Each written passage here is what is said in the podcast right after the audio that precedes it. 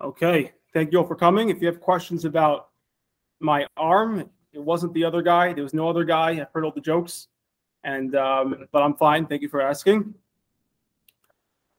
all right, one of the more singular motifs that occur in this week's Torah portion is the very fact that the Jewish people are commanded upon the departure from Egypt, which they were enslaved for 200 years, to take the gold and silver from the Egyptians. Now, this could be a little bit puzzling because this is a this is a really a sticking point that you see occur multiple times over the course of the story, where God appears to to in the bush and he says, "I'm going to free the, your people, and they're going to go out and they're going to take all the gold and silver." It's repeated again after the tenth after the tenth uh, Makkah, where it says they're going to ask the Egyptians, to take all the gold and silver. Why is this so important? Why is this so significant? If anything, what are gold and silver being used for in the desert? They're in the wilderness for 40 years. What are they buying? What do they need it for? is even more perplexing when you realize what the gold and silver was used for.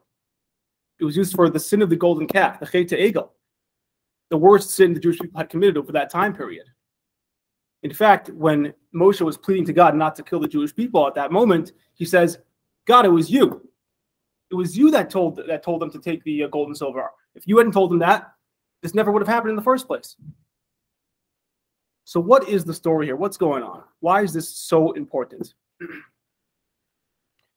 so, the answer can be found at the end of the book of Shemos, where we talk about freeing an indentured slave.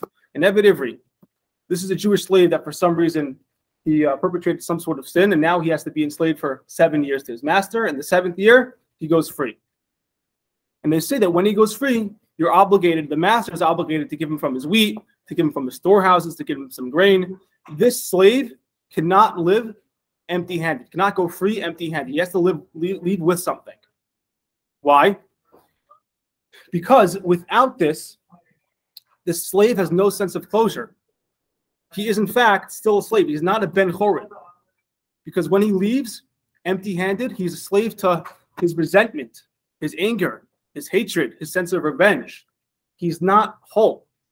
He still feels, even though he's officially free, he needs to get back at his master. He's got these, these feelings inside of him that are burgeoning him and weighing him down. He's not yet free. Once he has these gifts from his master, now he can go and he can continue and he can look forward to the future.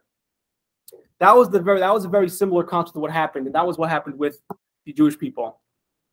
God knows that if we had if we were freed, but we had this sense of anger and resentment that was tying us down to the people of Egypt that we have to get back at them, we're not truly B'nai Chorah. We cannot say that. We cannot say that we're completely free.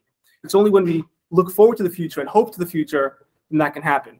I was listening to a podcast. It's called Diary of the CEO, and he was interviewing someone named Mo Gawdat, who was the former chief business officer of Google X. Okay, and this man was a he, he described himself as the happiest person in the world. And he described happiness as always being in the present, always living in the present. That's when you're happy. It's when are you negative? When do you have feelings of unhappiness?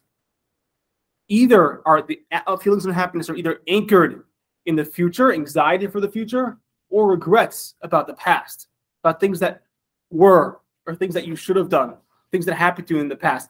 Almost all negative emotions were anchored either in the past or the future.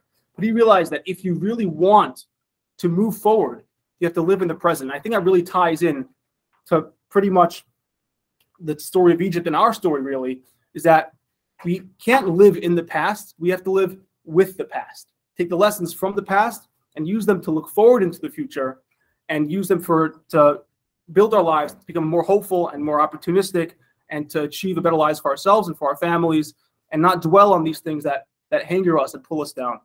So I hope we are able to achieve that look forward to the future, be hopeful, be responsible. And thank you very much for listening, and I'll see you next week. Thanks, V. Scott. Thank you for listening, guys. Thanks, V.